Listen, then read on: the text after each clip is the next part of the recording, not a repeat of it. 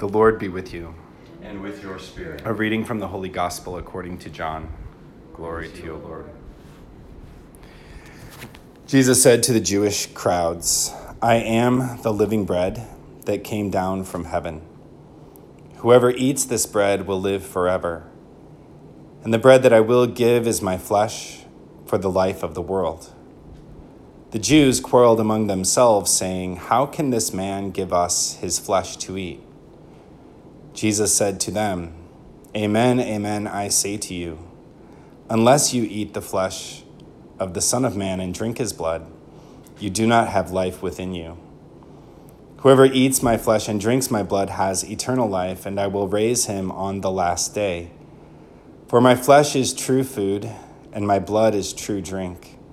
Whoever eats my flesh and drinks my blood remains in me, and I in him just as the living Father sent me, and I have life because of the Father.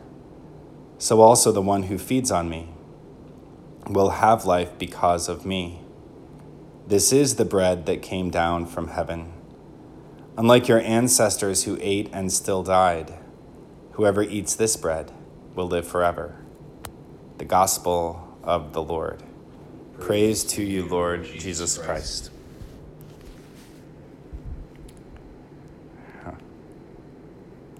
It's a joy to be with you all today. And uh, today we celebrate the Feast of Corpus Christi, and a feast where we especially focus on the body, blood, soul, and divinity of Jesus Christ that we receive every time we receive Him in the Eucharist.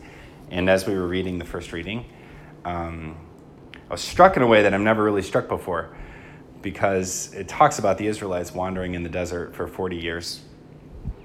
And this kind of experience that they had of being separated from God. And a lot of times over the last few months, I felt like I was wandering in the desert and being separated from our Lord and kind of the uncertainty of things. And like, are we ever going to have public mass again? And are, you know, I can't like have mass in front of people and you know and then i was also thinking about your family and how i have visited your family in kalamazoo michigan in virginia in ohio and ran into you again in new york. And now i get to visit you 45 minutes from my rectory which is amazing. But like your experience as kids probably is like uh, i feel like i'm like wandering in the desert and i have to go wherever the government tells me to go. And i don't really know like are there going to be friends there when i get there and how's that going to be? But my spiritual director pointed out to me last week that uh, even when the Israelites were wandering for 40 years in the desert, they were always following the Lord. Like they were always following the cloud, or they were always following the fire that appeared at night. They were always following the Lord. And the Lord was always with them and the Lord was always feeding them. And it's important for us to remember that the Lord is always with us and the Lord is always feeding us. And the great joy that the Israelites must have had when they finally arrived in the promised land is small compared to the great joy that we have when we finally do unite with our Lord again. You know, when we finally start to be able to receive Him again in the Eucharist. And hopefully we do that with a greater sense of wonder and a greater sense of,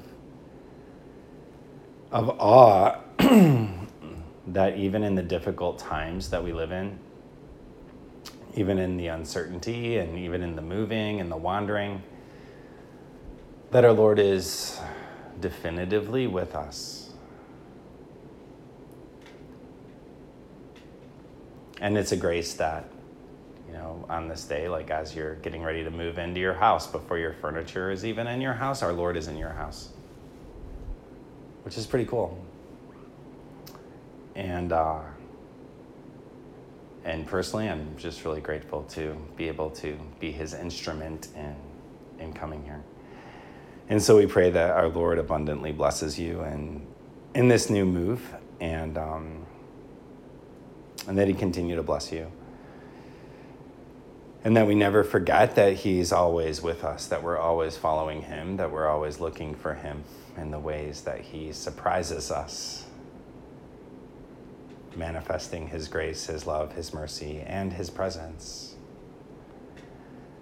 Most especially as we encounter Him in the most holy sacrament of the altar.